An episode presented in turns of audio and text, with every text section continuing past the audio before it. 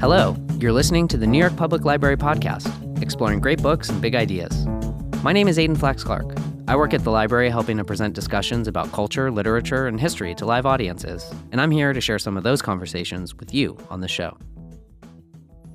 Fake news just won't get out of the news, but it's not exactly new. The traditions of hoaxes, cons, of plagiarists and forgers have a special legacy in this country. You may remember that from this very show, when a couple months back we had Kurt Andersen talking about this with his book Fantasyland.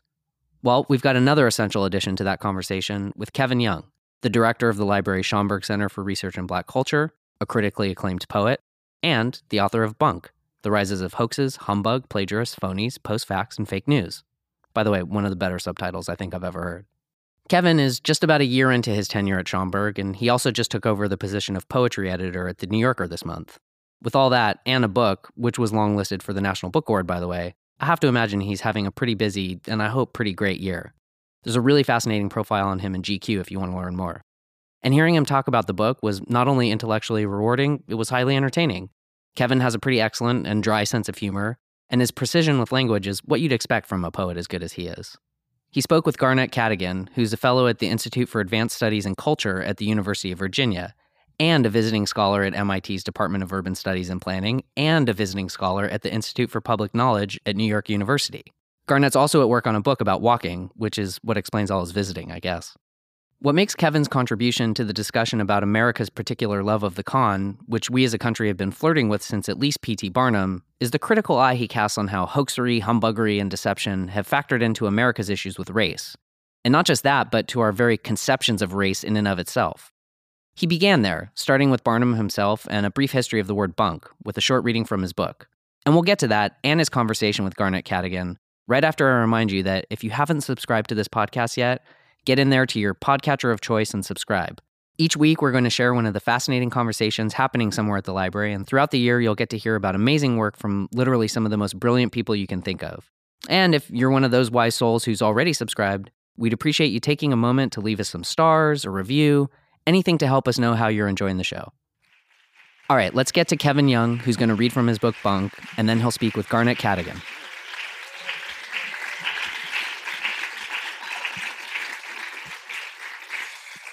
Thanks for coming out. It's great to see everyone. Uh, I'm just going to read a little bit uh, about the history of bunk, not my book, but of the word. History is bunk, Henry Ford would offer. From one angle, he was right, inasmuch as Barnum and others used bunk to connect the audience to a history, usually a grand American one, that it desperately wished were true. Barnum's brilliance was to understand that wish to see America great again, yet again. But Barnum, the prince of humbug, also remained deeply connected to an assembly line of assumptions, crafting an image of the black body symbolically and literally disassembled before the audience's eyes. The term bunk was itself born of conflict and race, coined in 1820 from the floor of the 16th Congress, where a North Carolina representative continued to filibuster for the Missouri Compromise that made Missouri a slave state. Though the question had been called, he said he had to give a speech for or to Buncombe, his home county. That's where Asheville, North Carolina is.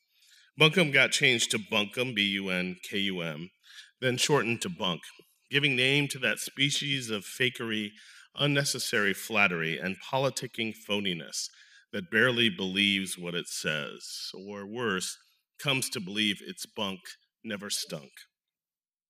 For Barnum, naming provided much of the power of a show. He knew using exotic terminology and quoting invented experts promised his audience a world they might not otherwise get to see. His early touring exhibitions and popular American Museum gave audience members a sense of traveling without leaving their assumptions, of touring without being a tourist. This is one of the hoax's chief gambits. Above all, Barnum offered reassurance even as he let the audience glimpse freaks and curiosities beyond category. Visitors got to leave whole, entertained, while offered proof of their being higher up on the scale of humanity. It would be in the notorious exhibition he called What Is It? that Barnum would dress a black man in animal hides that proved a symbolic dress.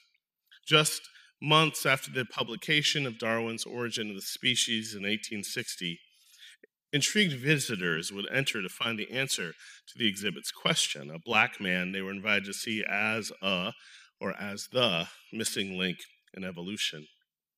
The New York Mercury's description of the Prince of Wales' visit to the show provides one measure of the figure.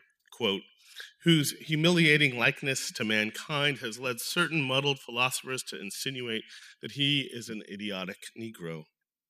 Only a single glance from the bright and very intelligent eyes of the creature is necessary to disprove this absurd guess, while it adds to our bewilderment when we would trace a brute genealogy for him. It's a very convoluted diss. Um, it is an indication of how, how the century's views on race didn't free up, but only hardened the Negro gone from handmade to inhuman in a genealogy of brutishness. Now, I, I talk a little bit before this about Joice Heth, who is the woman um, Barnum first became famous for exhibiting. He first became famous, I should say, exhibiting her. And he claimed that she was um, George Washington's nursemaid, which would have made her 161 years old, which he very much, you know, trumpeted that she was 161. Um, and people would, you know, touch her and as a connection to uh, Washington. Heth could be many things a curiosity, a machine, almost an animal, but she wasn't quite an it. I'm going to show you a couple pictures. So, this is him. Uh, this is what is it more in a typical uh, image from the time on the right. Now, I've seen pictures of what is it, and the performer, William Henry Johnson, looks very much like a person.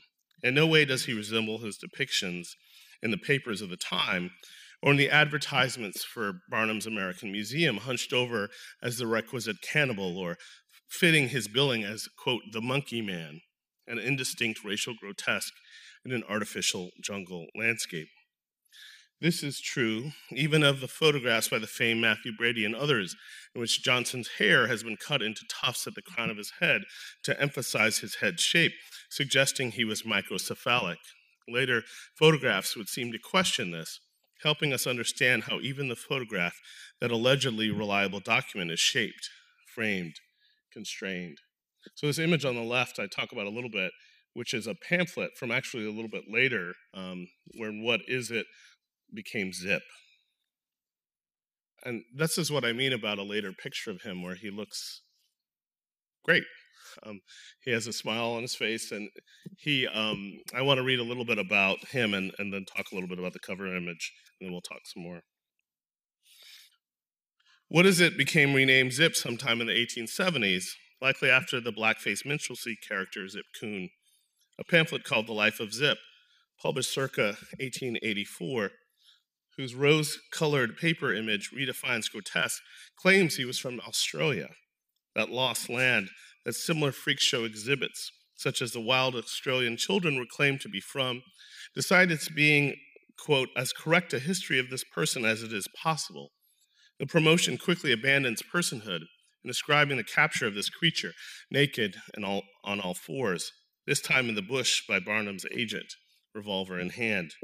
Quote, it was here noticed that the creature was of a dark color, but the actual hue could only be determined after a thorough washing.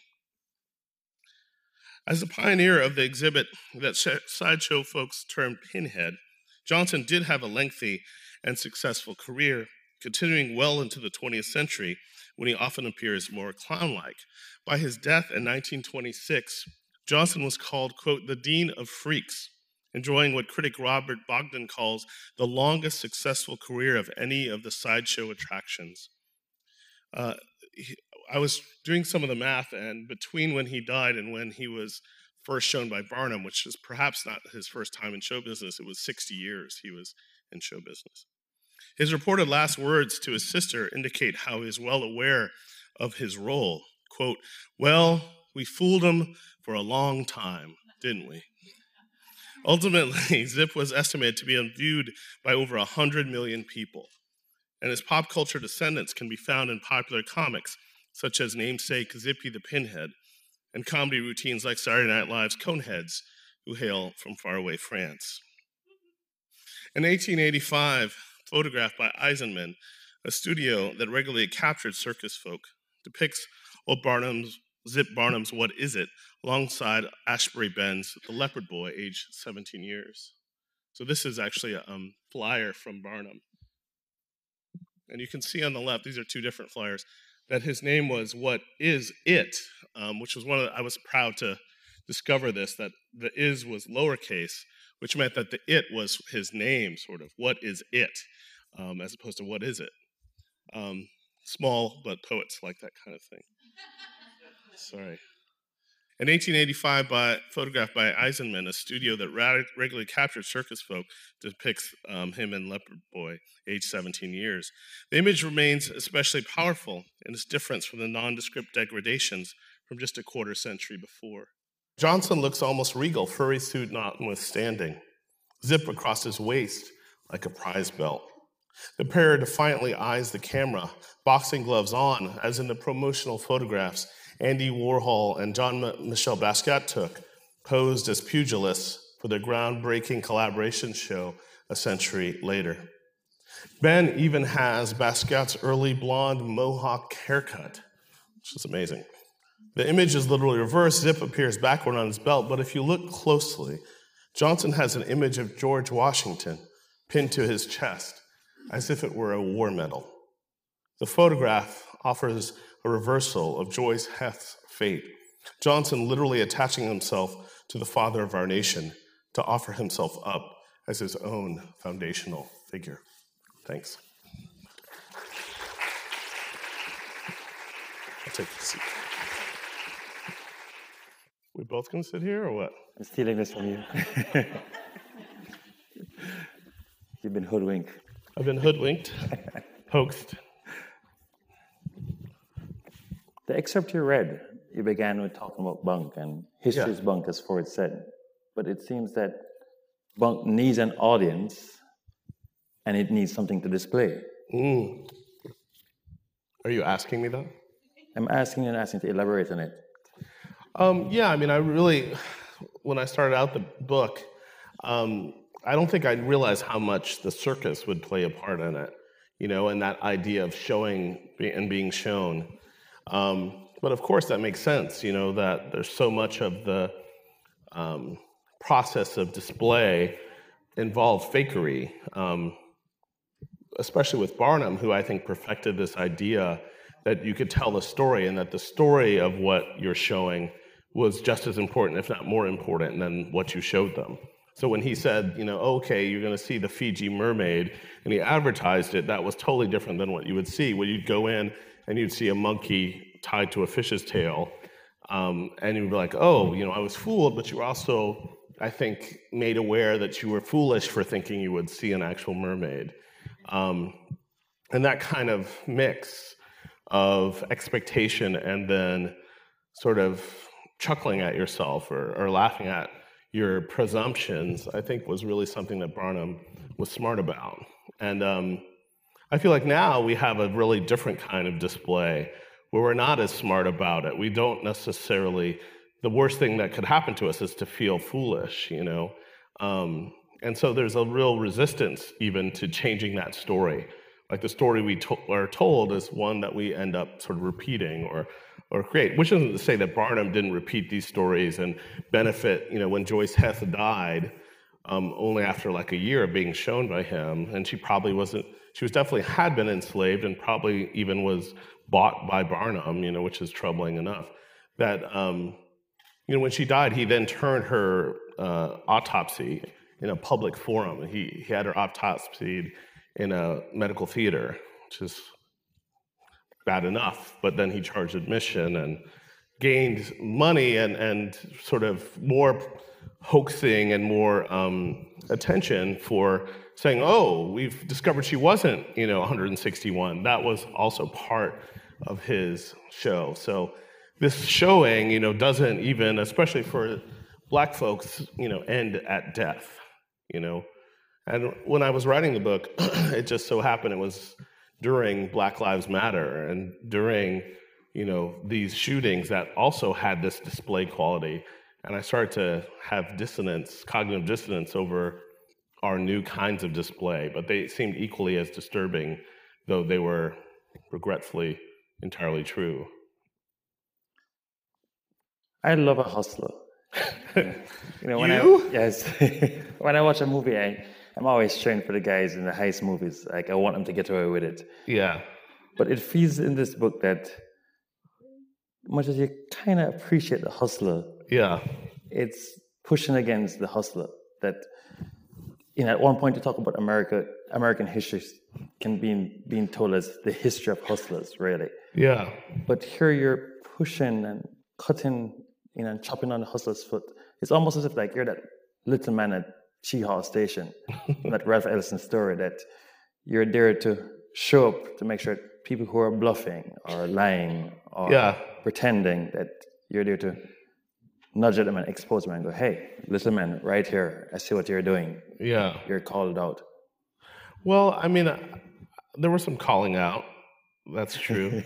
I mean, I think I started loving that hustle too, you know. Um, but after the 20th person who displayed or cut up or, or, you know, made off with black folks for one aspect of the hoax, you know, it really got tiring um, and tiresome. So um, I think when I started the book, I suspected that there was this connection to race and that race was knitted into the hoax um, in ways that I think we can talk about more. But I, as I went on, I became more and more clear that it was super embedded in it. And there, there was uh, not only that the hoax depended on race, but that race was dependent on a hoax.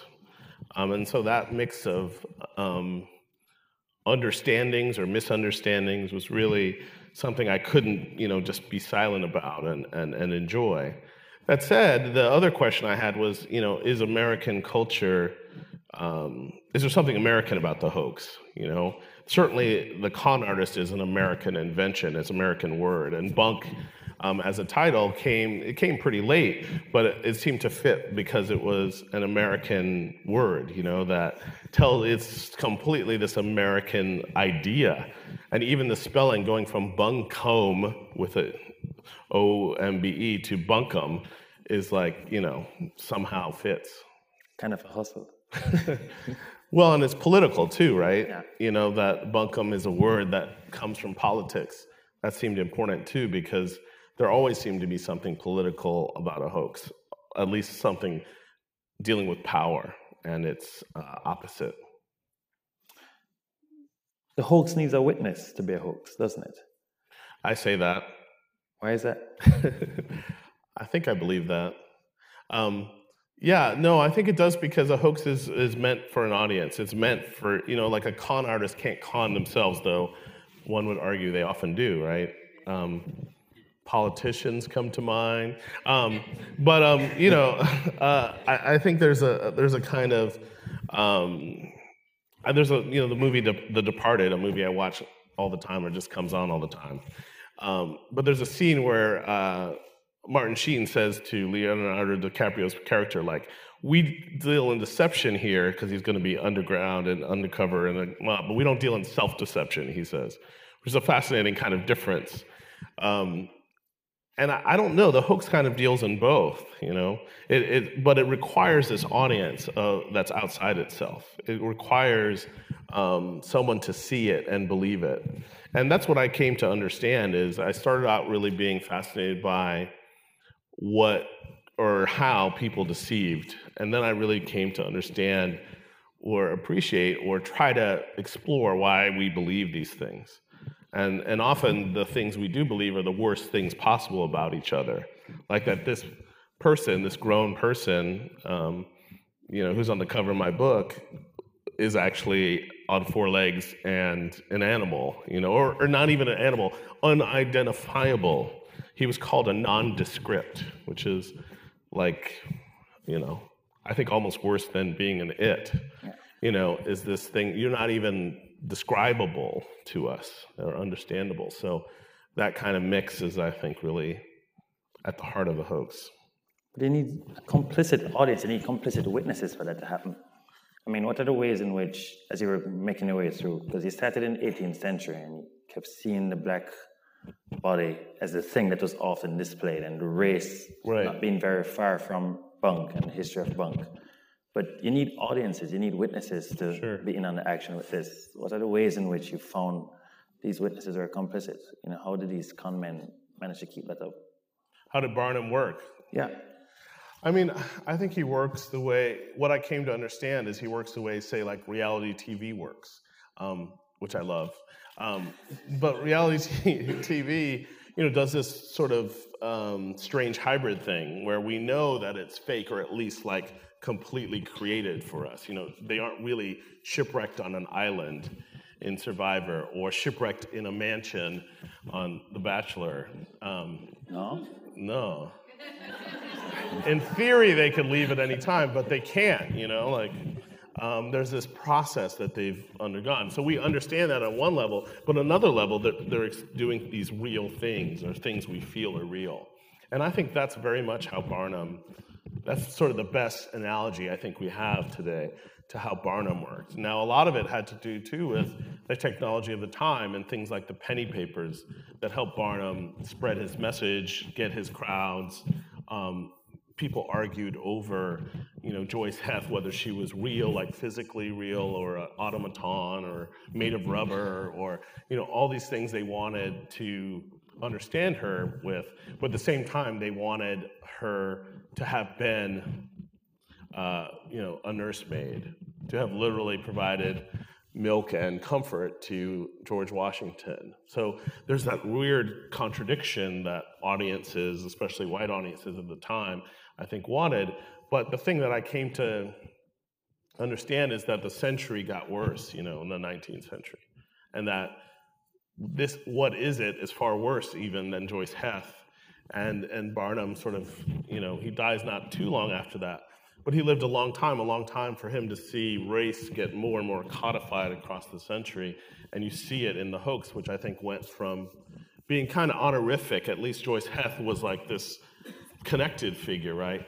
To, you know, you're just an it. Or um, by the 20th century, the stories that are being told are, are somehow even worse and sometimes more sophisticated, though not always.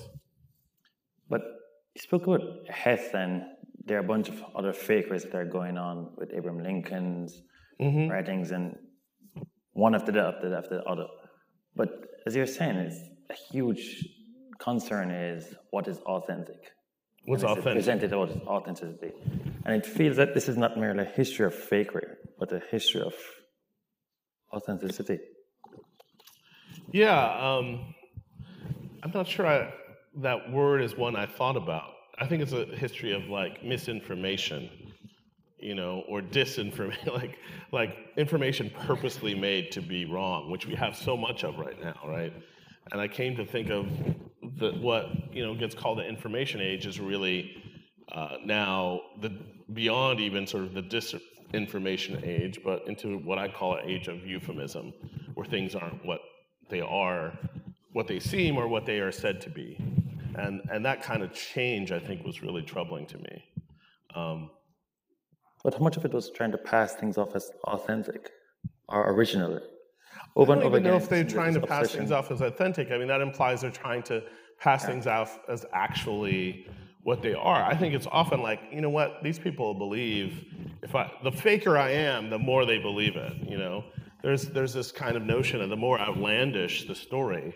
When you read a fake memoir afterwards, it looks super uh, outlandish, you know. And I think part of the problem, and there's this great sort of verb of that um, in the 19th century. This this woman named Princess Caraboo who pretended to be sort of Chinese and I, I don't know, just from somewhere else in England.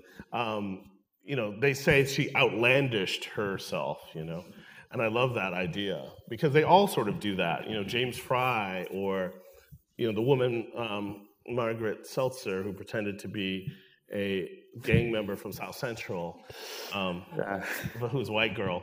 From, um, you know, not that there aren't white. Well, anyway, so she she she isn't trying to be authentic. She's trying to be this idea of what authentic is, which is way more extreme. And you know, in that book, there are no um, the letter C does not appear. because she claimed she was a blood. That's right, it's K. It's a K. So she said, I do not go to school with a K. It's pretty bad. I mean, it's so bad that I can't, like, start, you can see you get upset, right? So, but how did, you know, the, the thing that, you know, okay, she tried to do that, but it wouldn't have worked hadn't many, many editors and publishers and publicity folk and the New York Times who ran the feature about her believed it, you know, and I think that's the kind of uh, interesting thing is if we just stuck to like why'd she do this? It lets us off the hook. But the truth was you know publishing had kind of empowered you know clearly no black person had ever looked at this book because it was so fake and this one i had heard like when i first heard about it i heard on the radio i was like that sounds super corny man like boys in the hood you know like it just didn't sound like rehashed not even good Eve Orton meets no. Yeah, James Singleton. Well, no, I think the other thing that happened for me is, you know, a lot of times people wrote about them and they didn't read them, the hoaxes. And so I set out to kind of read them, hard as it was. Um, so, like, and I realized later that there were times that I read things that I just had foresight, and I must have been writing the book without writing it yet. So even longer than six years ago, for instance, there's a hoax called The Gay Girl in Damascus, where um, someone pretended to be a gay girl from Damascus. Um, and it was really a white dude from uh, Georgia. and he, but he wrote, you know, he had a girlfriend online. The gay girl, you know, had a girlfriend. And um, all this kind of elaborate stuff. And somehow, um, before, uh, before it was well known, I like when it got exposed, I was just you know in love with this crazy story, and so I had the foresight to like print out all the responses because he took down a website called Lez Get Real. Um, he didn't take it down; it's still around, but he really disrupted it. And it's like 20 pages of these letters where people realize that he's been faking. And like two days later, they realized one of the founders was actually also a guy pretending to be a lesbian who was kind of flirting with the gay girl um, online. So there was this, all this kind of, you know, but it all also, you know, that also had a lot to do with race. You know, it had a lot to do with this other, this idea of the other, uh, and all these cases that I mentioned. Um, and so I started to understand how they were connected. And while there were this crazy, almost, you know, backstory, I was also like later, after I, had printed out, because all that stuff is gone from the web. You know, there's no trace of the controversy on that website kind of understandably, why would you necessarily keep that around? Or, um, but the web is really fugitive. I came to realize, you know, and I think we think of it as this permanent place, but it's a place where these hoaxes happen a lot. But kind of what's worse is they go away, and then they're also hard to disprove. Um, you know, they linger as like kind of Pizzagate or something, um, and we, we forget the how horrible they were, a, and how like outlandish they were, and then how much uh, it was required to disprove them. Are there any patterns in how they reincarnate themselves? Reincarnate how? How do you mean? Like hoaxes that you kept pumping into in the 20th, 20th century and go, oh, I knew that. That you know, I saw you know some some promise of that or some version of that, you know, or that's a shadow of something that I bumped into the 1860s or in the 1912s. Yeah. I don't know. They, the reincarnation is a good word. I mean, I, I more thought of them as kind of um, parts of a story, and some of the story is very American. Some of the story is very much about race, um, and I started to see those as, as unfortunately kind of super linked.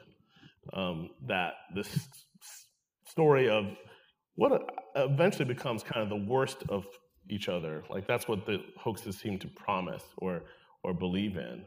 Um, and um, you know that that kind of horror of the hoax just grew and grew as we went along. So I don't know if it was so much a um, retelling or or reincarnation as a kind of revisiting of this grand theme of American life, which is race and racism. And how do you extract those from each other? The hoax doesn't try to, it, it just makes them one and the same, right? jump to this. I want people to get a sense of how you unfold the, like them wash over, wash underneath your prose for a little bit. Okay. Uh, what page? 96. Oh. But I'm also curious I about it the way the hoax play with our notions of innocence. Mm-hmm. Okay, bless you. Yet, while the long con will done when done right, never need sorry, need never have to end, the hoax is all about its discovery, hinted at all along. Hindsight is the hoax's best light. The hoax is rather a kind of coded confession, revealing not only deep-seated a deep-seated cultural wish, but also a common set of themes or feints or strategies that add up to a ritual. This is why we often are not just fooled, but made fools of by the hoax, indicted by its revelations, not of what's true, but of what we truly believe. The modern hoax, filled with hints and ironies and practically premonitions, is almost begging to be caught, perhaps because once revealed, the hoax is only getting started. Exposed, the hoaxer or plagiarist predictably resorts to a script as familiar as the long con. Let's call it the five stages of grift. First, denial, denial, denial. Next, redirection. Then, an admission of a lesser crime, the error excused away as stemming from haste or emotional turmoil or a claim of parody. Then, in the face of overwhelming evidence, a full, if half hearted confession meant to redeem, though inevitably dogged by some of the same difficulties with telling the truth that got the hoaxer or politician here in the first place.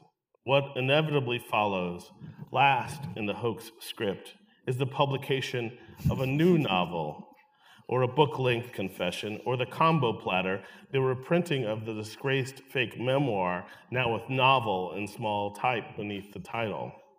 Such books now end as they began with a plea. Though it in, often insists on innocence, often as a pervasive, inevitable state, the hoax really believes no one is innocent. This may be something the hoax shares with pornography, which regularly plays with innocence, teachers' pets, and schoolgirl uniforms being de rigueur, only to suggest that innocence is just a guise, a sheer layer of clothing, a lusty librarian's hair, and an updo. When they get busted, oh. Pardon? when they get busted, Yeah. the hoaxes, the pur- purveyors of these hoaxes, generally, how did he? I mean, you kept digging through and finding one after the other after the, after Yeah. the other being called out by I actually some, cut some out, believe it or not. by some little person at Chehaw Station. Yeah. How are they generally exposed or Well, what I think is interesting is, I, you know, people sometimes ask me, uh, you know, just when I've talked about it with them uh, casually, like, oh, you know, does the internet make it worse? Or, um, but the truth is, like, journalists often find journalistic hoaxers, and the internet is where what catches internet hoaxes. Um, so there's a kind of um, you know, it's it, it's not just the technology because the technology can be used any which way, which we know, but it starts to feel like the internet itself is like this weird hoax of it's been played on us all that we're you know trying to find the bottom of, but there isn't really one.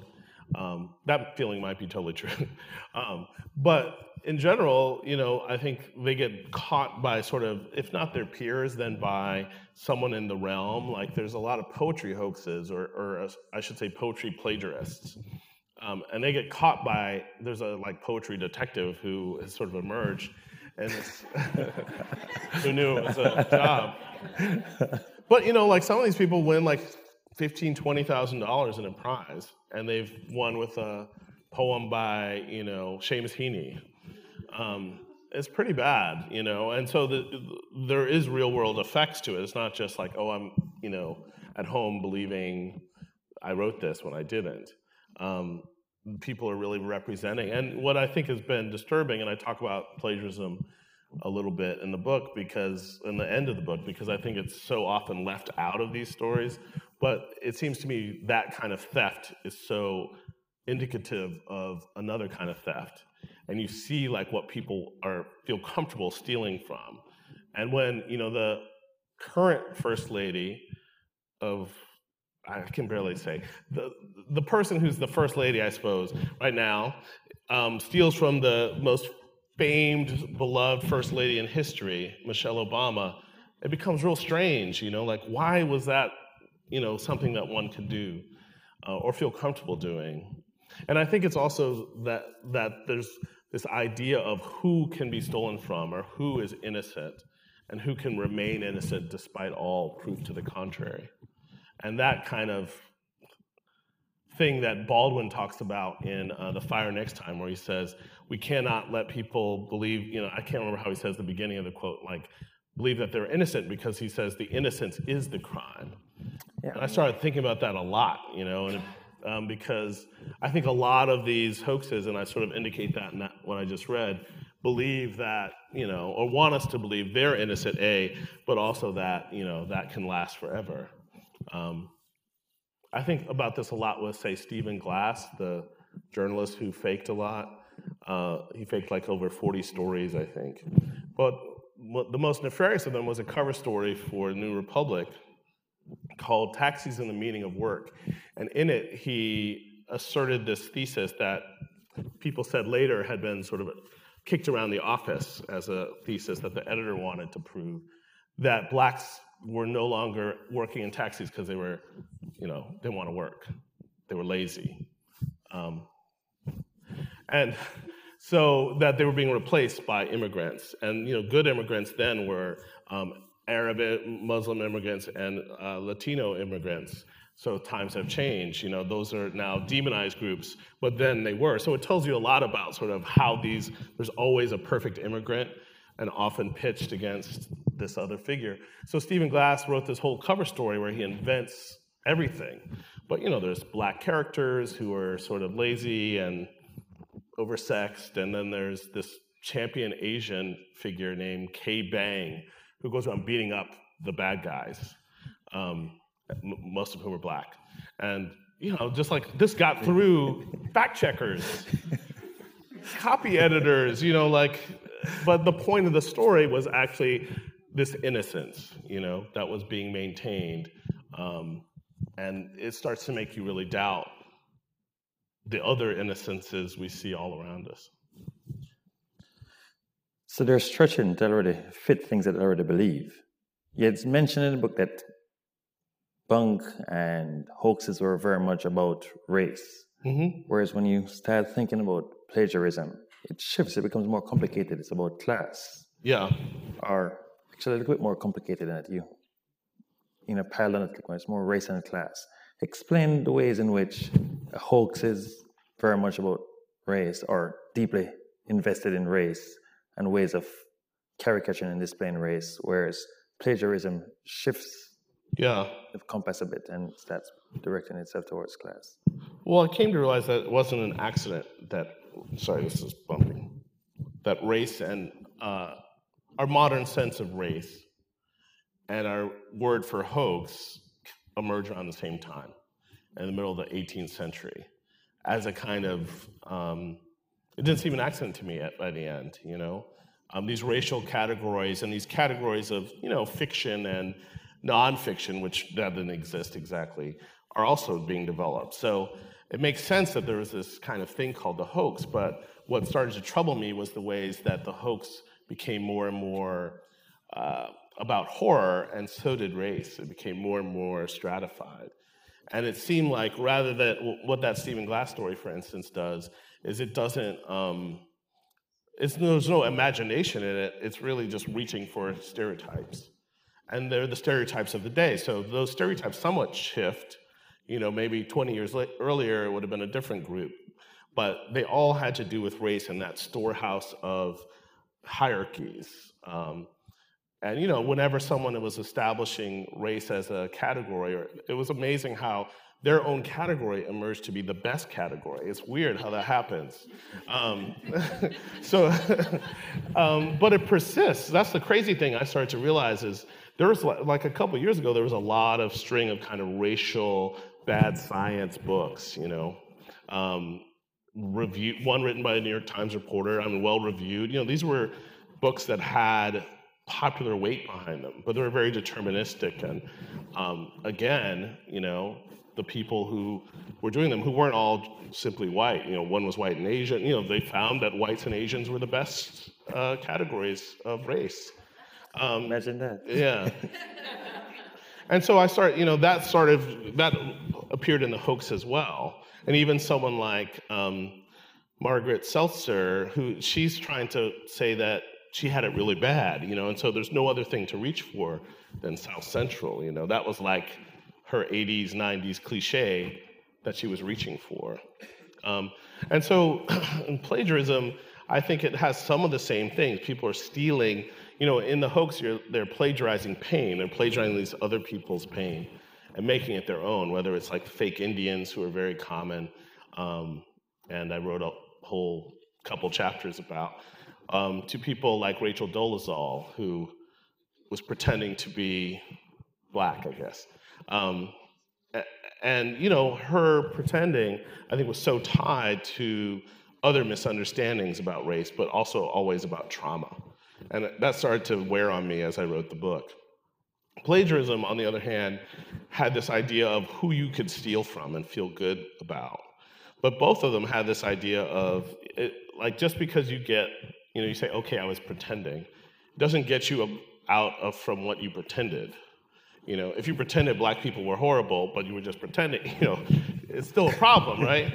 And same thing with plagiarism. It's like it doesn't get you off what you stole or how you stole or what you stole, who you stole from. Um, but there's a kind of in plagiarism an interesting way that people are always trying to be better than they are. Like there's a kind of class striving quality to it that I started exploring and thinking about. When I was 11, there's this girl down the road, well, up the road that I liked, and she liked poets. Okay. You guys are stealing. And so I had to pass myself off as a poet. I went to the library. I did what any non poet would do. I looked for the oldest poetry book, dug through, found this obscure poem. No way I could possibly found out. Writer, two or three poems, scribed to Garnette Cadogan, sent it off to her, and you were busted was, by the she internet. was on her way to be in love. No, I got busted by the internet, aka her mom. the worst. Which was worse. Her mom was like the embodiment of like 600 angry comment section. so it was way worse. And turns out that should have paid attention in class. There's this fellow Shakespeare who wrote sonnets. if you're going to plagiarize, you should at least be a little bit more original. But what bothered her mom is it wasn't so much the lie as much as the pretension of originality. Yeah. And it feeds that over and over when you keep hearing of these huge cases of plagiarism. It's not merely the fakery, but it's the claims that this is original. Yeah. It's claims, you know, it's not merely that they're claiming some of this work as theirs, but they're claiming this as original, this this race to be more original than others. Yeah. And it seems that over and over you're looking at the ways in which there's this race to be original, this race to be better than others. And that's one of the ways in which class is working its way through right. plagiarism. But there's also this race that's pretending to be better than others too. So that that kind of weird mix is is is what the book's about, I think. Um, those plagiarists are, I mean, including you apparently, um, are fascinating. But like, uh, you know, what the, I I kind of had to take out some of it. There's this. There were kind of two main defenses I found in plagiarism. One is Shakespeare, and the Shakespeare defense is Shakespeare did it. You know, he stole stories. It's like, but you aren't Shakespeare. Like you're not very good. Um, and, and then the, me at eleven. well, sorry, I'm not saying that, but um, and then the second is like T.S. Eliot. Um, people would say, you know, T.S. Eliot said "steal big," or you know, whatever he said, um, which they often misquoted and sort of pla- plagiarized wrong, and, and and also, you know. Eh, a, they weren't Eliot, but that's more more the point is Eliot admitted that he did that. And that's something that people often don't do. But then the, I, I, realized that there was a kind of third plagiarism, which is the plagiarism of black cultural productions, which is widespread and rampant and long standing. And at the same time, there's this kind of reach toward, you know, well, the blues, you know, or jazz does it, or hip hop, you know, like you see people who've never listened to hip hop throw up hip hop as a reason for their plagiarism. Um, hip hop didn't make you do that, you know. Um, it didn't make you, sa- you know, you weren't sampling, you know, um, T.S. Eliot or whatever, or, or, Shakespeare when you were 11, you know. Um, so it's an interesting thing, but definitely the the class considerations to me were there. I mean, they float through other things, but definitely in plagiarism, you see this wish. It's I say at one point, plagiarism is always aspirational. You know, people are always trying to be something they're not. Um, my good friend Richard Nash, who I think I heard laughing earlier, he, he, he um, who the book is for, I should say, um, he said this great quote where he said that hoaxers want to be someone else and plagiarists want someone else to be them. Um, and it seemed totally right. Um, I wrote it down, uh, and I tried not to plagiarize it, so I, I, I, he gets a footnote. But it was hard, man. It was pretty good.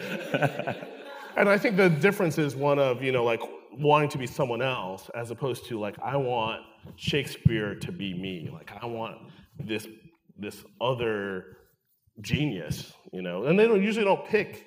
I mean, in a way, you picked right because you saw something. Why would you plagiarize someone terrible?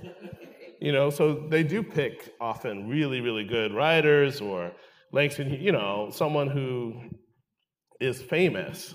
So, um, and one of the cases I talk about is a guy at Harvard named Adam Wheeler. There were a lot of, uh, sadly, Harvard plagiarists.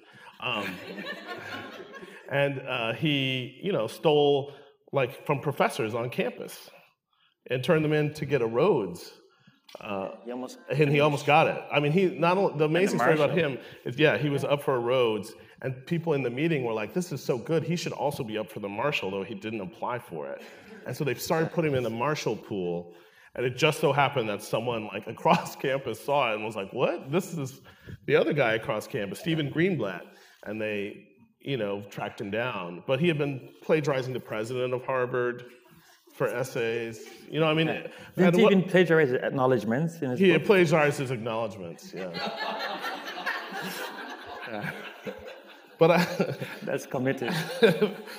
I mean, it's it's funny and ridiculous, but it's also deeply troubling yeah. that there was no inner self to thank anyone, um, and that's I think the the toughest thing, right, is that um, what you know, part of me thinks that poor guy, what was he, you know, what was he going through to do that? At the same time, it's like, why was he plagiarizing the president of Harvard at Harvard for a Harvard paper? and then I think, you know, the reason why I come to underst- came to understand is that he wanted to reflect Harvard back at Harvard, and it worked for a long time, or for a few years. And he's unusual in how many people he pulled from. But one of the things you showed was that most plagiarists tend not to be so perf- profligate in their borrowings. Like no. Most plagiarists are like, I'm a two source man, I'm a three source woman. Yeah, that, yeah. No, it's true. They find someone. And, you know, um, there's a great book called Words for the Taking by Neal Bowers, and he talks about being plagiarized from. And he says many interesting things. One is people don't often remember if you were the plagiarizer or the one plagiarized from. So there's this kind of real jeopardy that even t- writing this book undergoes.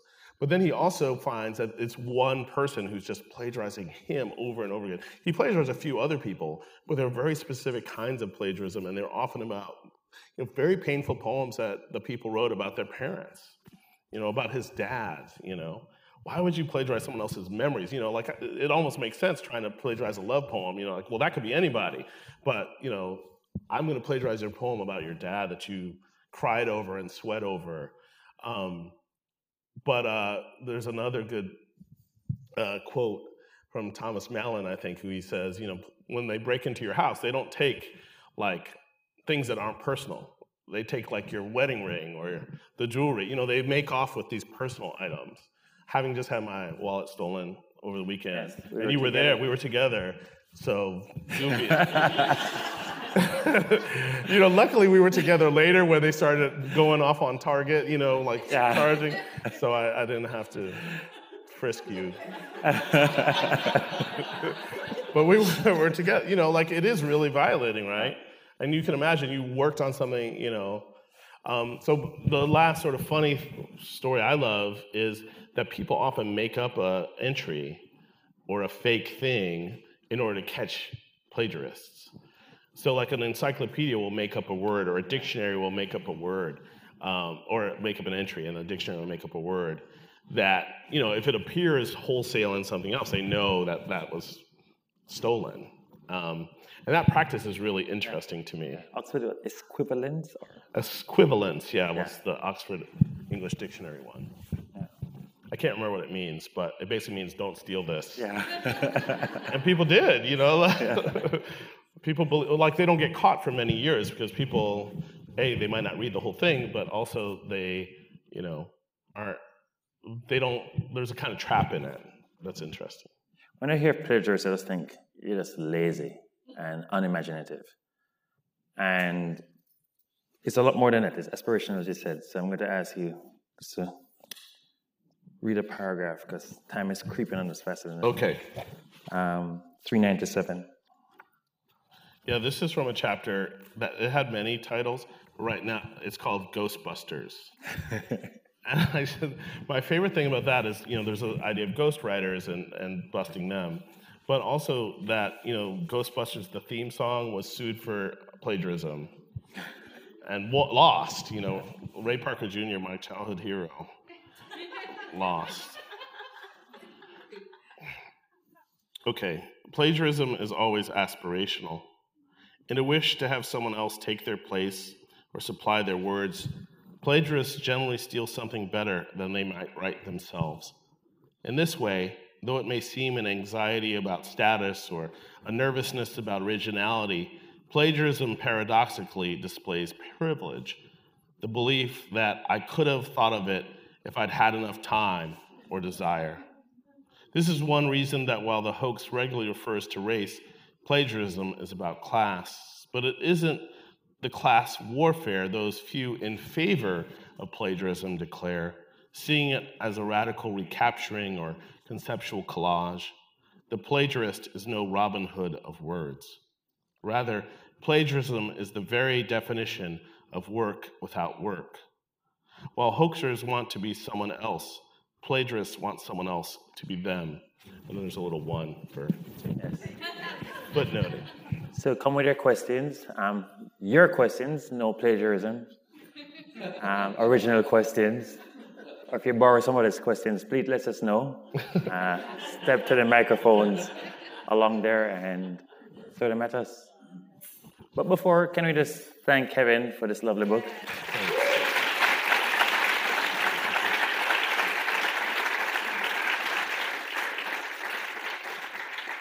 Microphones are right there. Hello, thank you this evening. Um, my question is, is in part like bringing bridging between both Toni Morrison and also James Baldwin. James Baldwin had mentioned um, we have to look at the white person. We have to look at white people for the idea of the Negro. What is going on in the mind and the culture of the person? They have to create this thing. And then Toni Morrison thinking of like the death of the imagination that creates the racial imaginary. Can you speak more to your experience, not only as a writer, but as an educator on this death of the imagination that creates these hoaxes? Yeah, that's a great question. Good to see you. Um, I think that for me, um, that's what the ultimate thing I came to. I mean, at first I was really upset about the death of truth, you know. Then I was really upset about sort of the danger and jeopardy to real people and their real lives lost to the hoax, whether it was the hoax of race or the racing of the hoax or the ways that, say, Susan Smith pretended a black man, you know, killed her kids when in fact she unfortunately did. Um, and it affected black folks, you know, black men specifically who didn't resemble the mugshot, but were frisked and stopped, and luckily no one was killed. But in the previous case of um, uh, what's his name, Smith, not Smith, but Michael Stewart, he he, you know, people were someone Charles Stuart, sorry, was in jail. This guy was in jail. He was going to go away for the crime, you know. So that upset me, and that should be enough, and it is. But there's this other damage, I think, to the imagination, which is that by sort of saying only autobiography and kind of its worst form, its most extreme form of, um, you know, kind of tragic memoir, like, you know, the worst things that possibly happened to you or we could imagine. Um, it really diminishes this idea that things that we make up can move us. You know, that, that the art that's all around us could be raised up and important. Um, and so the hoax sort of threatens all of that to me. It, it, it threatens not only what's real, but also what we get to make up and say, "Hey, I made that up." You know. Um, now, a lot of that might be true in the end. you know, it might tell us a truth, but this idea uh, that the hoax maintains that it's the only truth, the only way to have told the story about South Central gangs is to make it up. You know, becomes really a problem. I think. Um, but uh, it's definitely, I think those are two, you know, guiding stars in my firmament. firmament um, and Baldwin became more and more important, like I said, with that innocence idea, but so did Morrison and her conception of race. And I was actually, actually at her playing in the dark lectures. I was at one of them, which was at Harvard. It was amazing to hear her talk about Edith Wharton, you know, and just uh, reveal this sort of study of the thing. I mean, this is like 89 or 1990 or something like that. And she was really powerful about it. And, you know, you got to then go home and write, improve your writing, right? Um, so that's why I hope I, I, I thought about a little bit in this book. Thank you. Thanks. Hey, uh, Hey, man. So when you were, um, you had the uh, the headline up, and you said that the capitalization tips you off Yeah. that it was a proper noun, it, right? Uh, you said as a poet that that that, that really uh, you dug it. Um, can you talk a little bit about how being a poet influenced uh, the topic being hoax, particularly Mhm. for a poet that I think your work can be characterized as precise, buoyant, you know, and those are for me forms of truth because of clarity. You know, with, Go on. I mean, uh, nice hair. just kidding. Yeah. So, so uh, you're saying like poetry is kind of antithetical to that, or Well, yeah, and um, well, I mean, not to Plato, but you know, um, Sure. Um, I don't know. You know, I, I don't know what hat I was wearing when I became interested. Um, I definitely think in the end, though, it has this love of language in the book that has a lot to do with being a writer. Um, I I came to even like the title bunk kind of late, but it was very much because of language, you know, and just loving the. I knew I wanted something American. Um, I think was it in the um, God, I can't remember one of the debates. Joe Biden said like hooey or hokum or something like that. I was like, that's a great word, but it wasn't. I, I don't remember what he said, but it wasn't as American as bunk, you know. Um, because there seemed to be something American about it, but that also seemed to me like a poetry wish. Um, I also some of the first hoaxes I loved um, and still like, you know, they're a bit more enjoyable are poetry hoaxes. And I remember telling a friend like, "Oh, there's poetry hoaxes." He's like, "What are you talking about? Why would you hoax a poem?" You know. um, but I think that often there are like pranks or tra- traps for other people, but they also still have this. Um, you know, effect. So there was a kind of double thing where I was interested in actual poetry hoaxes and wr- wrote a lot about them, but they, you know, sort of have less of a starring role than they might in the book. Um, but at the same time, I, I really think that that interest in language and its being damaged by the hoax was, was very much a poet's point of view. Thanks for the question. Hi, I'm not sure this is much of a question, but maybe a curiosity. I'm wondering what doing this work and this book taught you about the people who fall for hoaxes and believe these things and what we should know about that community. Um, I mean, it's sort of all of us in some way. I mean, even if we don't fall for it, um, it affects us. Um, I mean, I, I think that this became especially true like a year ago for me, um, and and um, you know, sort of having to write this epilogue, wrestling with what became a kind of new idea, but not a. It wasn't a new idea. Sorry, a new phrase like fake news. I started thinking a lot about you know that affects all of us because a we found out just last week mo- more than half of the populace who's on Facebook or whatever. I don't even can't even do the math, right? Or saw fake ads and fake this and that. That surely had some effect, and we can't quite measure it. So it isn't just over there the problem, but then also that fake news becomes like a um, just news I don't like. You know, it becomes an accusation, um, and I think the hoax itself became like that. Um, like there's a book called the Benghazi hoax. One doesn't know what is it. What's are they talking about? Are they talking about the actual event, or are they talking about the trials that grow? You know, these things become buzzwords. I'm sorry, I'm bumping around um, a lot, and so I was really trying to wrestle with that. Uh, so I would, you know, I start to think, you know, isn't just their problem; it's our problem that we believe this at all, or that any part of us believes um, without knowing. And I, I, think places like Schomburg are the places where you can find the truth out, right? You can find many, many sources helping you understand this. Um, and that's why I wanted all these notes in the back of the book, you know, because I, I couldn't write a, there are hoax books that have no notes, you know, and I would read them and be like, why do you, what, you're quoting from a hoax book without a note? Um, that was crazy. I mean, and I would get to the end and be, just be like, I can't believe it, you know? And they started to seem like hoaxes themselves.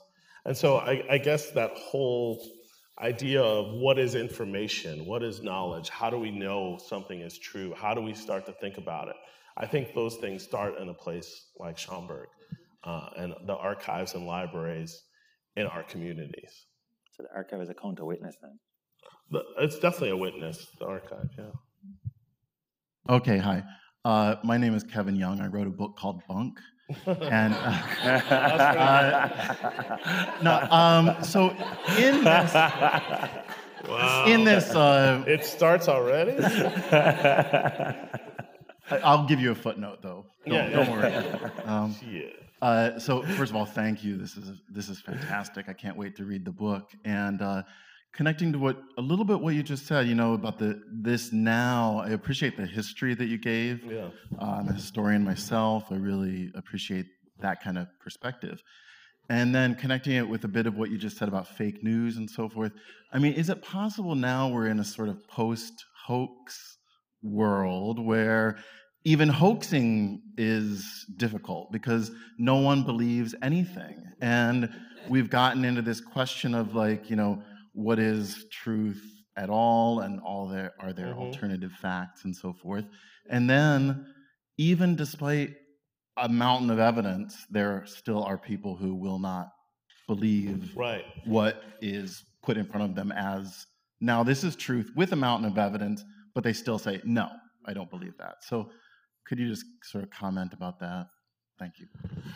Great question. Um, I think two things. No, I don't think, sadly, we're in a post hoax world. I mean, I, I started to worry, and this was a few years ago, that we're in kind of a half hoax world. So it's not so much that we're beyond hoaxes or after them, it's that there's a little bit of hoax in, in everything. Um, and that started to become really pernicious. And um, I tried to resist that, but it seemed to be somewhat true. Um, at the same time, I, I think that um, we've gotten the skepticism you mentioned that we think everything is fake, you know, which sort of comes from maybe recognizing something, um, also leads you to be more hoaxable. You know, if you're completely skeptical, you in a weird way, you're the easiest. You know, like like people who say that I can't be hypnotized, and they're the first people hypnotized. um, so if you if you're like you know, skeptics are like the magician's best tool because they quickly switch from skeptic to you know, wow, I I don't believe it, and the, you know, like I saw a psychic thing the other day, and they're like, this is the best psychic reading I've ever had. Like, I'm a skeptic, but I'm like, wait, those things don't make sense. Um, so there's this weird way that you know the skeptic is still consuming the hoax, even you know even if as a non-believer and you see that even with spiritualism which i start uh, it's early in the book you know and i sort of trace this idea of you know pseudoscience which we all sort of have seen and has gotten i think worse but also this sort of 20th century idea of pseudo spirituality like these fake kind of spirits and spiritual beliefs um, so that kind of transition I, and i'm starting to think we're in a third one that, that i haven't quite named yet um, but half hoax is as far as I got on it. Thanks. Hey, Kevin. Hey. Robert Gibbons. Good to see you. Um, I lived in DC for about 10 years, and I believe that DC is like a bastion for statue worship. and so, what is what do you think is a reasonable solution for the statue situation that's going on? You mean uh, Confederate statues or just? All the statues that are hoax and lies and fakes and oh, I see. I mean, the ones I think of mostly are Confederate, but maybe there's others that I don't know. Um, I think that, I mean, you know, perhaps unsurprisingly, I'm not a fan of them. Um, Garnette has written about them really well, and interestingly, he would have almost more to say, and I think he's writing about them at length.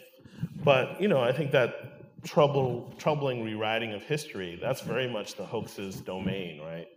Um, I, I say in the book that the hoax, I sort of was tracing a history of the hoax, and then it really became how hoaxes hoax history. Um, something like the Hitler diaries. Um, it isn't just that there were these really bad forgeries that people believed, but why did they believe them? And partially is because they, they said that Hitler, you know, didn't quite know about Kristallnacht, or he, he was kind of hands off, you know. It's just crazy to think. But that sort of is what has happened with Robert E. Lee, for instance. He was like a noble guy who just, you know, he wasn't going to let his hometown, you know, go down without a fight. And it just becomes uh, part of not history, but a misunderstanding. But I do think there is a history, there is the truth. And so trying to get to that requires us all telling the story over and over again. And I think there's people uh, doing that in, in really interesting books, some of whom have been on the stage, um, like Ibram Kendi. I think his book is really tremendous, talking about this, or uh, Carol Anderson. Um, Coates' book, I think, is really important because it lays out some of this evidence that helps us then, when we're having these discussions about whether it's monuments or the history that has been faked to lead to them, can help us combat that. So I'm about getting it right. And, you know, sometimes I think um, this happened when I was in Indiana. There was a mural that was historically important, but it had like the KKK in the classroom up there burning the cross. Disturbing, right? If you're a, a kid or a student, a professor, anything. But that one, you know, they didn't just paint over, they, they had context, they tried to think about it. And sometimes, you know, destroying a thing isn't always the solution because there's other things that are more, less visible than that, that are just as much a problem, right? But I do think that, you know, a statue they put up in 1950, say five, or 1954 to prove some other point has no historic value, in my opinion. Yeah. But another way I'd like to answer it, if I can be presumptuous enough, to the way I see this issue through the lens of Kevin's book, having read the book, is throughout the full length of Bunk, you keep seeing these you know, hoaxes and then you know, plagiarisms and think, you know, how could people believe this over and over and over again? And what Kevin does is show that it wasn't so much a failure of facts, time and again and again and again and again. What it really was was a failure of imagination. You see, here, book, the book sort of brings you back to that early part of the fire next time, which Kevin had mentioned earlier, and the way that it shaped the book, its ideas about innocence. And there's this one part where Baldwin is speaking to his nephew, his namesake, and saying, "Listen, you know, you know, people go to protest and say how bitter I am." Yeah. Um, you know, and make all these claims to innocence. But the claims to innocence can't be taken too seriously, you know, because of all the things ahead of them. And he said, listen, if they think I'm too bitter, they can talk to your grandmother. Um, and nobody's ever accused her of being bitter. You know, and she's right there. If only they would see that, see her. She's been working for years, but she's invisible. Right. And so what this book does is show how so much of what has happened in terms of hoaxes, in terms of fakeries, in terms of plagiarisms, is blind spots. What is it that's right in front of us that we're not seeing? That is only a slight shift in perspective would bring it to the full view. But we've chosen not to see because of our own blind spots, our own shortcomings, our own failings. And the failing more than anything else that makes so much of these hoaxes pass and the plagiarisms is a fail of imagination. The fact that you could see somebody saying, "Oh, I, you know, you know, I was in Compton and grew up in the South Side, and you know, I spelled everything with a K," and it took her sister to writing and go, "Hey, that's my sister. That, that's rubbish."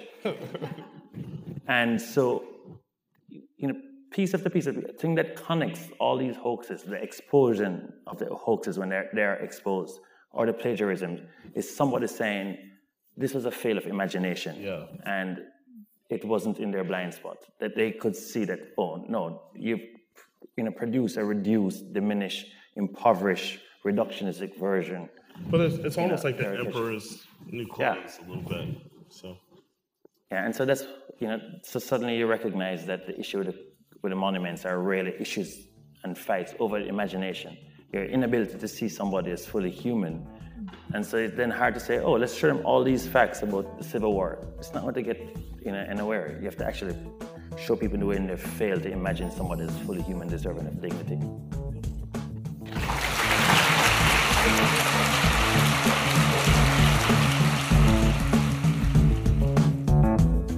All right, so that's the show.